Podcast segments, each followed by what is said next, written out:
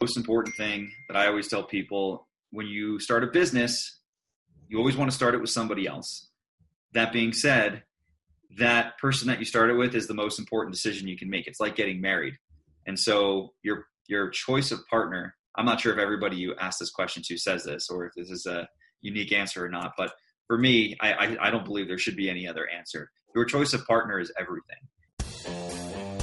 Hello and welcome to Pillars of Wealth Creation where we talk about creating financial success with a special focus on business and real estate.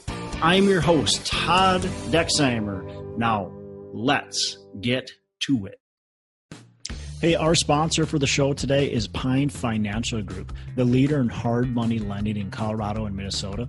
And they were recently approved to offer their investment publicly. This investment offer is only for investors in Colorado and Minnesota and is only made through their investment prospectus. Get your copy today. Simply visit www.pineinvestments.com and click to get started. Look, there's a reason why some of the wealthiest people in history invest in loans backed by real estate.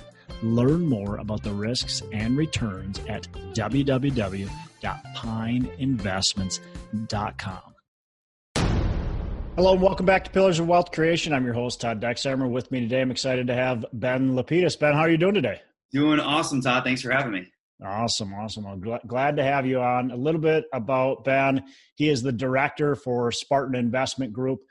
Uh, ben brings his skills in asset management and financial analysis to launch and grow Spartan's portfolio business line. With over two dozen successful deals under his belt prior to Spartan, Ben is also the founder of the best ever real estate investing conference uh, which is coming up in uh, well be by the time this airs coming up within like a couple months. So that'll be uh, that'll be something you should look for as an audience because uh, it's an awesome conference that i've been to. Um, and also the managing partner of indigo ownerships llc before spartan Ben started a multi million dollar study abroad company, which we'll have to hit on, and worked with several startups through IPO or acquisition. So, with that said, Ben, why don't you give our listeners a little bit more kind of about your background, where you're at today, what, what all this stuff means that I just talked about? Yeah, sure. Thanks, Todd. Uh, thanks again for having me. Um, yeah, so I, I, went to school, got a degree in finance, economics, thought I was going to do the Wall Street thing 2008, 2009. And then it was an awesome atmosphere so it lasted all of about three weeks before I decided that the last three years of my life was not the appropriate trajectory I wanted to take.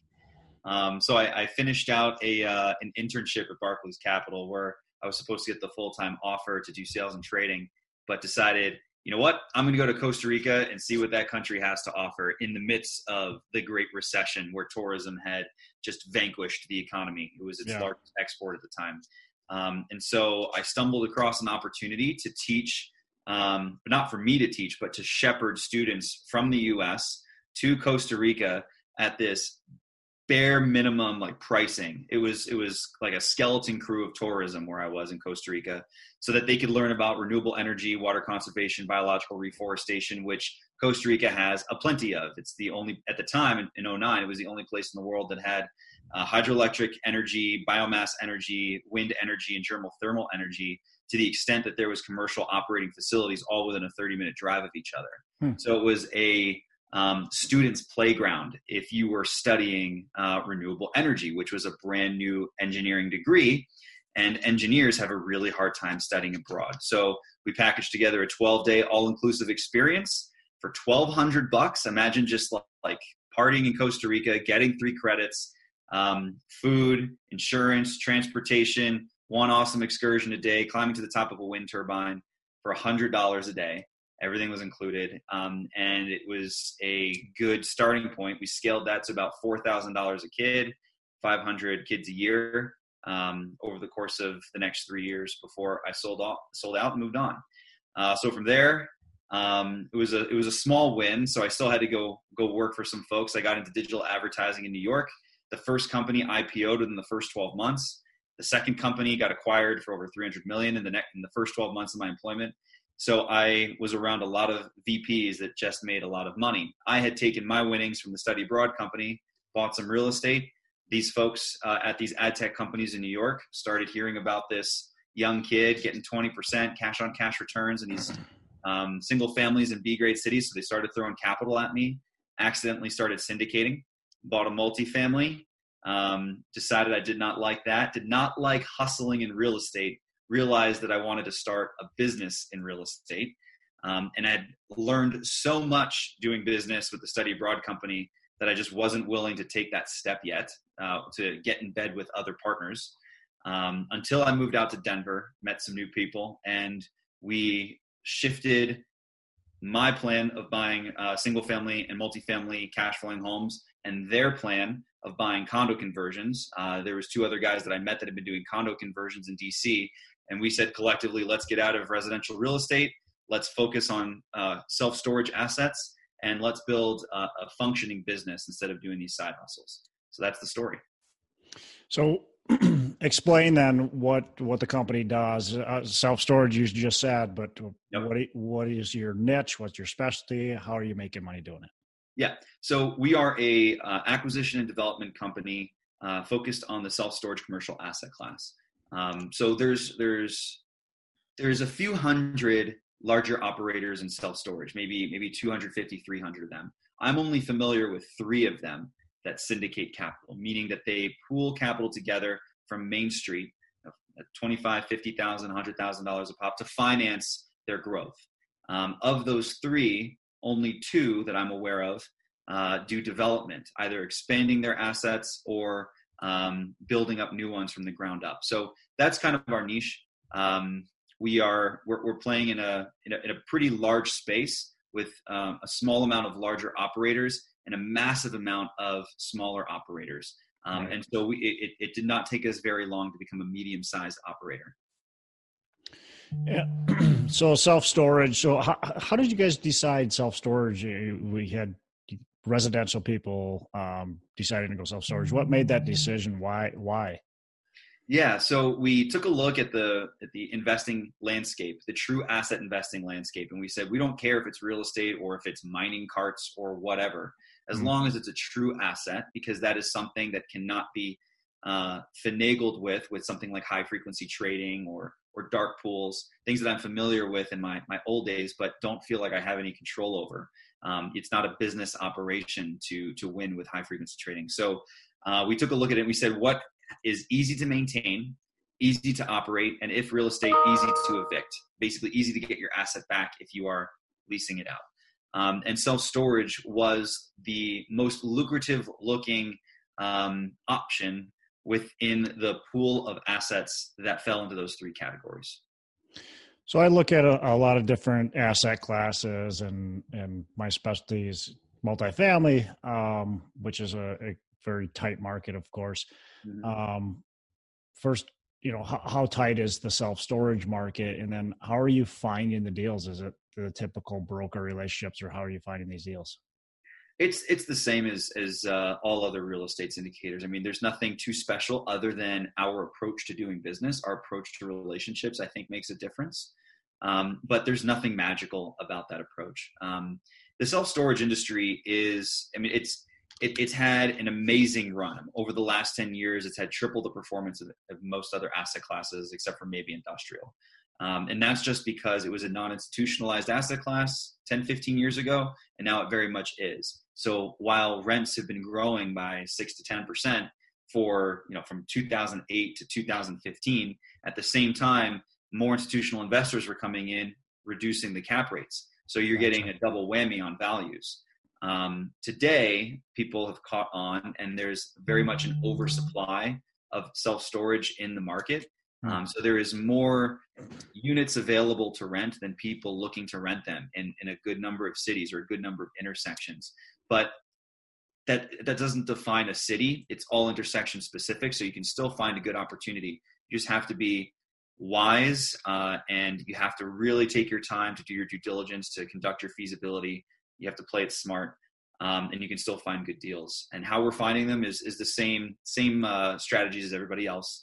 We uh, maintain broker relationships. We're flying all over the country. Unlike with multifamily, you can't just choose a city and have a massive sandbox to play in. You might choose a city like DFW and your assets are in the dozens to hundreds, not thousands to ten thousands. So it's it's it's it's a little bit more requisite to have a larger uh, catch net.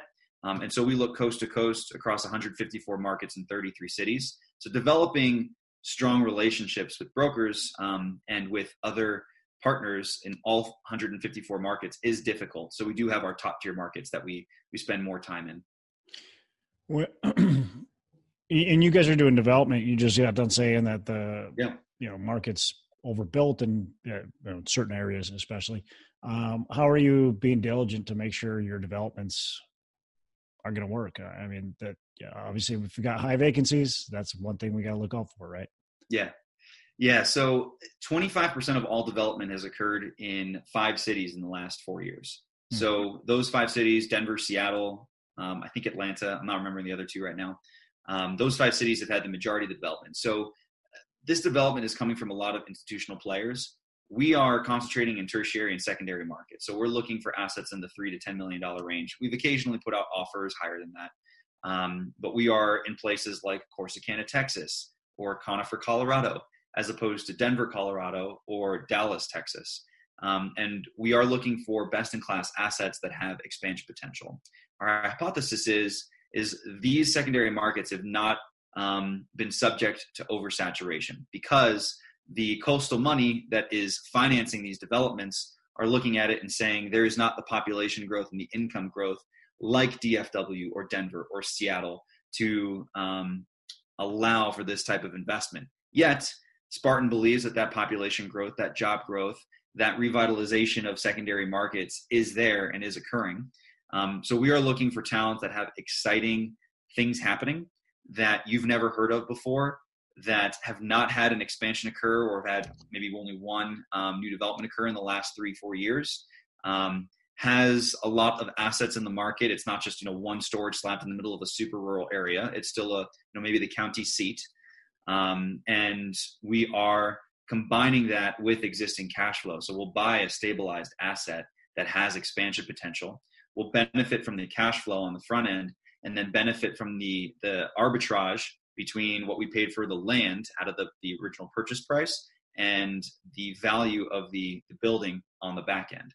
So we get a little bit of the best of both worlds. Lower cash flow up front to finance the interest that we're paying on the debt to get that expansion occurring, but greater cash flow on the back end and uh, greater spreads when we do sell out.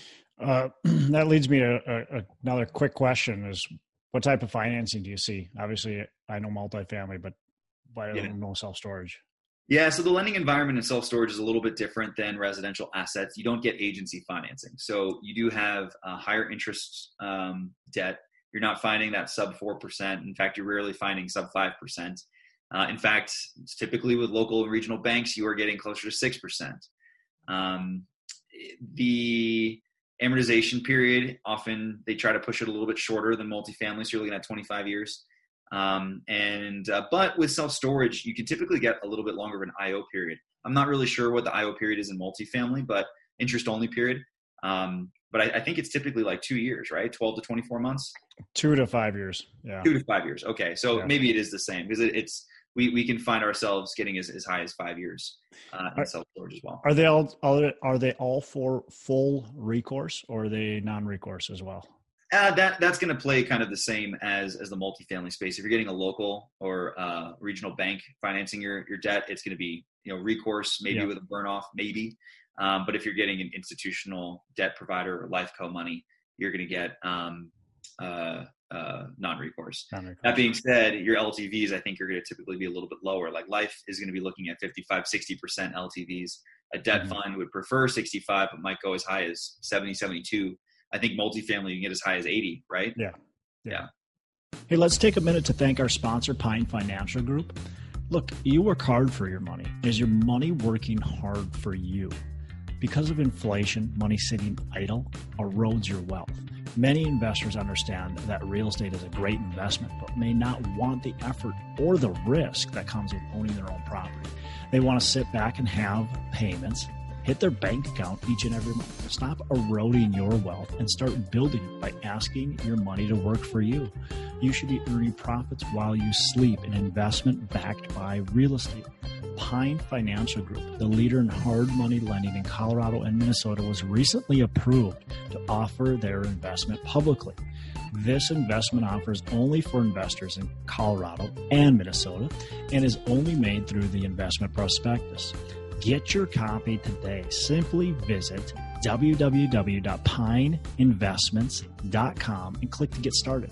There's a reason why some of the wealthiest people in history invest in loans backed by real estate. Learn more about the risks and returns at www.pineinvestments.com. It's www.pineinvestments.com. Well, let's shift to the, the, the business aspect. I mean, you've grown a couple businesses. You've been involved in others that have went public. Um, what's some advice? Maybe three things that you've taken from your experience on operating a business successfully on on being able to grow it so the very very first thing the most important thing that i always tell people when you start a business you always want to start it with somebody else that being said that person that you started with is the most important decision you can make it's like getting married and so your your choice of partner i'm not sure if everybody you ask this question to says this or if this is a unique answer or not but for me I, I, I don't believe there should be any other answer your choice of partner is everything um, and so after that first business uh, that I started, it wasn't the best relationship with my partners. And so I, I, was much more cautious. And so a lot of folks approached me with great ideas, things that I was interested in. It just wasn't, didn't feel like the right marriage. It didn't, it, felt like somebody that maybe I could date a little bit. There could be a little bit of a courtship, but not somebody that I'd be willing to tie my livelihood to for the next 10 to 20 years of my life. And that's really what it's about is, I mean, you're tying your livelihood to another person. When you're younger, you can take more risks with that uh, because you can experiment, you get to understand people, and it's just your own livelihood. But as you grow up, you decide to get married on the personal side, have kids. It's the livelihood of the people that you support. So when you're uh, tying yourself to a partner, um, you are subjecting the, the, the the financial performance and the lifestyle of your family, who is not participating in your business, to the whims of this other person. You can put contracts together, um, but at the end of the day, having a great relationship makes all the difference. The, the operating agreement isn't going to save you from a terrible, terrible time if things don't work out. Yeah. What? Why? Why a partner? Why? Why do you feel like a partner is a necessary thing? Why not be able to do it on your own? So you absolutely can. You definitely can. Um, I have, a, I have a bunch of reasons for why a partner. Sure. Uh, I spent a, a, quick minute in venture capital, and the very first thing that VCs look at in in private equity space is not the product, it's not the traction, it's the team. It's who is on the team. And if you're a one man show, that means that you have not been able to share your vision with somebody else. You share your crazy vision on what you're going to accomplish with somebody else to the extent that they've been able to sign up and say, I'm going to attach my livelihood to this vision. And so you are telling all of the external parties out there, there is nobody else that uh, has signed up for this adventure with me to the same extent that I've invested. Um, and so that's okay. You can still make progress that way, uh, but it's immediate validation to have a partner in the world. Um, you validate each other, uh, but more importantly, the external environment looks inside your business and says there must be something going on there because it might be a fluke to have one crazy person. It's less likely a fluke to have two crazy people, even less so to have three. so uh, that's that's reason number one. Not the not not the reason to have a partner in and of itself. Not the only reason. Number two, I think entrepreneurship is fifty percent execution. Uh, excuse me, twenty five percent execution, twenty five percent planning, and fifty percent psychology. Just getting your head straight. Um, being able to wake up in the morning and say, yeah, I can keep doing this, and to, mm-hmm. to stay mm-hmm. motivated and to not let the the uh, punches to the gut get you down. And when you have partners, everybody's got those days, and so you can assist each other um, and and float each other up. One person can take that that bad mental day, and the other person can support them, and the next day you, you switch out. Same thing in a marriage, right? When when things are going rough. Um, number three is collaboration beats competition every time. I could go you know do this Spartan investment group by myself, but I know that I would be able to to find deals just as well because that's what I do at Spartan. Do the corporate finance just as well because that's what I do at Spartan. I would do investor relations decently. I wasn't too bad at that when I was running on my own, but I would be awful, awful at asset management, property management. Um, uh, and when I say asset, I, I mean vendor management, getting the construction off the ground, getting the, uh, the, the tenants paying, just paying attention to those things. I just do not feel motivated on a daily basis to keep up with it. I want to look for the next deal. Uh, too ADD to pay attention to what I've got on my plate. Um, and I tried doing that, and I learned from that. So collaboration beats competition every time. I'd rather have partners to take the things off my plate to do the things that I don't want to do, um, to allow me to have the life that I want to have in my professional and personal world. And I'm happy to take a smaller slice of the pie in exchange for that. I like that collaboration beats competition. Definitely. Yeah. What's a mistake that you've made and how have you learned from that mistake and, and changed what you do? Uh, I've made so many. Um, choosing the wrong partners, number one, but we've already kind of dove into that. Um, and number two is is thinking that I can do everything. I did buy an asset with the intent of managing it myself on behalf of seven other people, and I don't believe that I did the best that I could have. And I um, uh, would not have appreciated that if I was in the investor's position. But I do believe I made it right at the end of the day. Um, the biggest mistake I've made eh, eh, has been in um, being too haughty, uh, not having hubris, thinking that my business is easy and I don't, I can take my eye off the ball. So, um, you know, I said that I had done uh, over a, a two dozen successful real estate transactions before I joined Spartan. I had bought six multifamilies. I had done 15 flips, and everything was done, or excuse me, 15 um, uh, cash flowing uh, single families. Everything was done with the intent of cash flow. And I had to flip a house to get it rent ready every single time. And I did that from New York in cities that were not New York. No big deal. So I thought, why not look for a bigger margin and do these flips?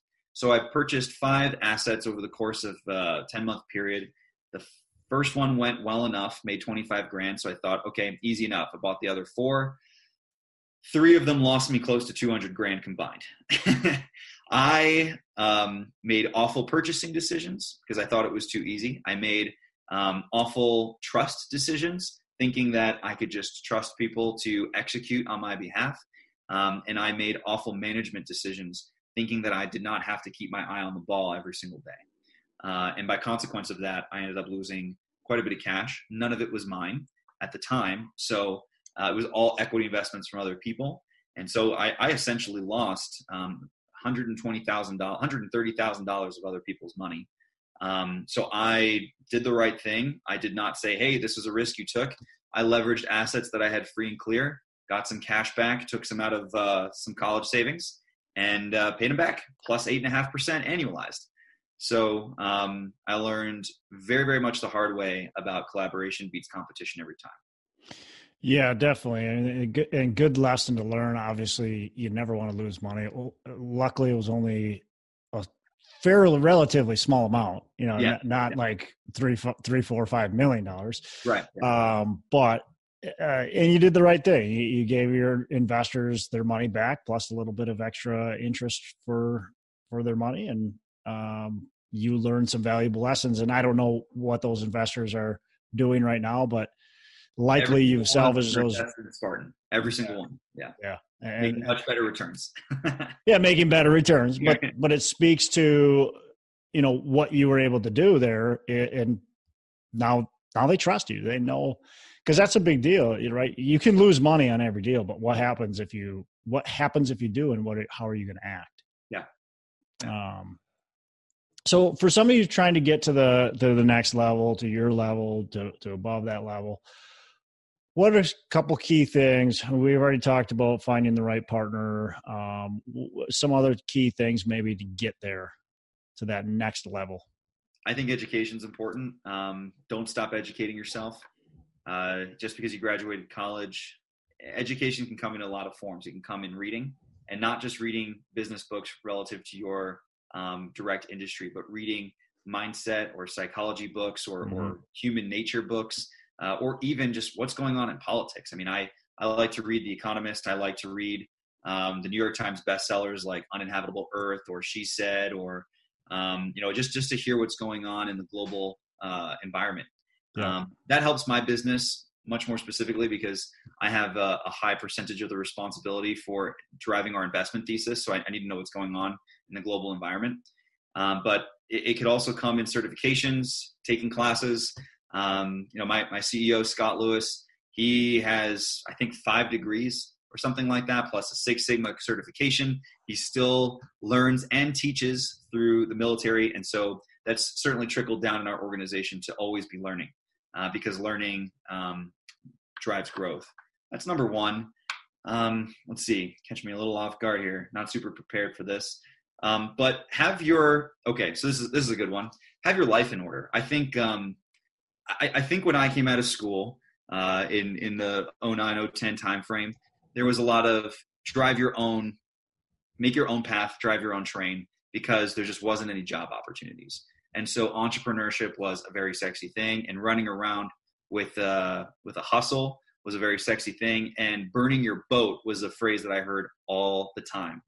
And what I've learned about burning your boat, meaning basically throwing all of your chips in so that you're not sure where you're going to get your next meal from.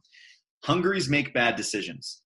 Uh, that's the reality is that hungries make bad decisions. So having your life in order outside of business, um, being able to ha- be on kind of like a, routine track in your marriage, in your um, your family, in your recreation, in your friendships, in your home, um, helps you to be more creative in your uh, professional environment so that you can be more successful. If you are worried about where your next meal comes from, or if you are worried about all of that debt that you took on because you're 95% leveraged um, because that capital is so cheap and opportunities are so um, everywhere, like everybody was doing back in 2014, it, it's difficult to be as creative um, and generous in your business growth. And to segue that, I'd say number three is is generosity. Um, I, I've learned with Spartan, we have values growth, respect, integrity, transparency, and tenacity. It's an acronym for GRIT. Those are the values at Spartan Investment Group. And integrity was a big one. Um, you know, I, I, always thought I had it, but not to the extent that has been um, issued at, at Spartan. Um, and so doing the right thing every time was not was something that I always did, but the level of generosity in that integrity definition at Spartan has taken it to another level, and I've seen that come back to us tenfold. So, um, you know, working with a debt broker who ultimately doesn't get the loan, and um, we get a loan from somewhere else, we still sent them a check just to say thank you. Here's ten grand for helping us out, and that comes back to us. Um, you know, producing Spartan coins, uh, the Order of Spartan, where every time somebody invests in our deal, we don't have to create these coins on, on our own dime. It's not coming out of the project cost. It's coming out of Spartan's fees. We create these coins, these colored coins, and we issue them not only to our investors, but everybody who is involved the inspector, the broker, the seller. Um, and so when that seller has another deal, there's an emotional response involved there. So the level of generosity in that integrity definition has grown our business faster than I thought it would have. I, I like the uh, the Spartan coin. I mean, it's you know it's a little gift. It's something kind of cool, but it also is a great marketing uh, reminder as well. It is, and it sits on people's desks, you know, every yeah. day. You know, yeah, so, sense of pride. Yeah, and they're thinking of oh, you. Oh, we we sold these guys a deal six months ago. I bet they're hungry for another one. Mm-hmm. So yeah, cool. Um, what's a um, what's what's kind of the goal of for you and the, the vision of the company kind of moving forward let's say you know five ten years from now? Yeah so i, I don't think that this is a um, an ipo company. I think this is a somewhat a lifestyle company but more so just creating a great place to work in our vision statement for the company we have all of our stakeholders listed out in that in that three four sentence uh, vision statement and the first stakeholder that's listed is our employees we want to create a great place to work we want to create an environment that mirrors what we wanted in our respective workplaces. You know, myself in the tech industry, Scott in the in the government and the military, and and Ryan in uh, in in the airline industry. Um, we want to create a great place to work. That's number one. So our future end state that we're visualizing right now is a 30 to 50 person corporate team with dozens of other on-site staff and consultants, um, with the culture of work that makes sense, that creates the best productivity, coupled with the best work-life balance, um, the best benefits, so that all families are invested into our company. That's awesome. the vision for the company. Yeah. Awesome. And cool. that's not tied to real estate. That's not tied to investing. We could go build furniture or make Nintendos, and you know, um, we would be happy as long as that was our outcome.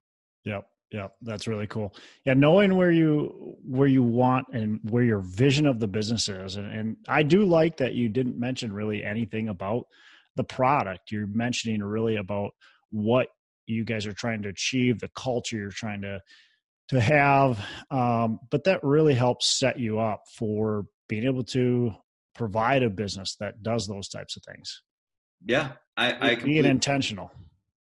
Yeah, yeah. I think if you have a great place to work, you're going to attract A plus players only, yeah. and A players will get that flywheel spinning even faster. Um, you can just take your foot off the gas, and it'll self perpetuate. So it, it's it's a selfish motivation, but it's also um, an altruistic one. It's it's just awesome that you can do well by doing good. I think if you focus on people first it, it will get you the outcome that you need. And that's what all the literature today says. You're good to great or, or the four tendencies or built to last or whatever. Um, it's all about people at the end of the day. Yeah, I think we've started to realize more and more that that's that's really what it's all about. It's about building something beyond just yourself, and doing that is going to actually get the results we all selfishly want. Um, but yet you're serving the greater good as well. So yeah. I, I think the less you chase the money, the more the money probably comes. Yeah, and that's that's been a lesson learned. That's been yeah. a lesson learned for sure. Definitely, and for me too. For for if for anybody who's like thought, hey, we're gonna get rich or chase the money. So, um, what what are maybe a couple uh, daily habits, morning routines, whatever uh, that you that you do to set yourself up? Oh man, you're you're getting me at a bad time. I've got a two year old that uh, with uh, another. So you got no habits in like 40 days, so oh, pretty, pretty limited. Um, but we we do have a, a three day um, office culture, so we do work from home two days a week. So I set my my two days of working working from home. Um, make sure I, I put on the same clothes I would when I go to the office. I get up at the same time, do the shower at the same time, um, and as soon as my wife is out the door, I am on my computer working. Um, that's number one. I think a good diet, good sleep, good exercise is really important. I've done that previously, not currently doing that at the moment, um, but I can I can see the results in my or um, in, in my efficacy, my efficiency um, when I don't eat, sleep, and move correctly. But um, taking taking an hour a day just to exercise and uh, going to bed at the right time and eating the right things, I, I usually my productivity is is double that being said, right now I'm I'm pulling all nighters once a week. So yeah, I hear you, man. I, I, can remember the the young kid stage. it's definitely a little little change of pace. Yeah, a little bit. Perfect. Um, I've got two more questions before we wrap. One is, what's your favorite business or real estate uh, book? Yeah, uh, so I think right now is "Am I Being Too Subtle" by Sam Zell. Oh, I like um, that one. Yeah, have you okay? People said that one before. Uh, I, I I don't know that anybody on the show has actually said that. I like the book, but okay, yeah, it's it's it's more of a, a lesson by story, lesson by anecdote than it is lesson by education. The guy yeah. doesn't ever say this is what you should do. He just right. it's basically an autobiography and um, just a kick-ass rags to riches story of how to not care at all about real estate and and make more money in real estate than anybody else. Um, so yeah, great book. Yeah, guy with what like a five billion dollar net worth or something like that. Yeah, yeah, yeah. Not too bad. Um, as a last question, what are your three pillars of wealth creation? Ooh, my three pillars of wealth creation: people, family, um, and uh, what's the word I'm looking for here? Sense of purpose. That's that's that's what I'm going for. Perfect. So like the people I work with, my family at home, and a sense of purpose. I think those are those are my three whys, which is I think the heart of the question, right? Is what are your three pillars of wealth creation, or like what's your why? Yeah, yeah, I like it. I like it. Definitely great things. So, um, uh, awesome stuff. Good information. Uh, we're going to put a wrap on the show. So, tell our listeners where they can reach out to you uh, to learn more about you and your company. Yeah, so definitely check out besteverconference.com, February 20th to 22nd in Keystone, Colorado. Over 50 speakers, three days. Uh, no sales on stage, no sales funnel for the event. It's all just high quality industry trade event content. Um, so you can find me there uh, in Keystone, bec20.com, or you can reach out to me at Spartan Investment Group at ben at spartan-investors.com. Awesome. Awesome. We'll put that in the show notes. Again, I appreciate you coming on the show and ton of value you've been able to add. Cool. Thanks, Todd. Appreciate you, man. Hey, thanks for listening to the show. Couple things before we go. Again, go on to our Facebook page, Pillars of Wealth. We'd love to have you on there. Go on to iTunes, give us a rating and review, and subscribe to the show. Also, um, you know, don't forget, reach out to me if you want any help with uh, potentially growing your business, and reach out to John Styles to help you buy or sell real estate. Thanks for listening. We appreciate it.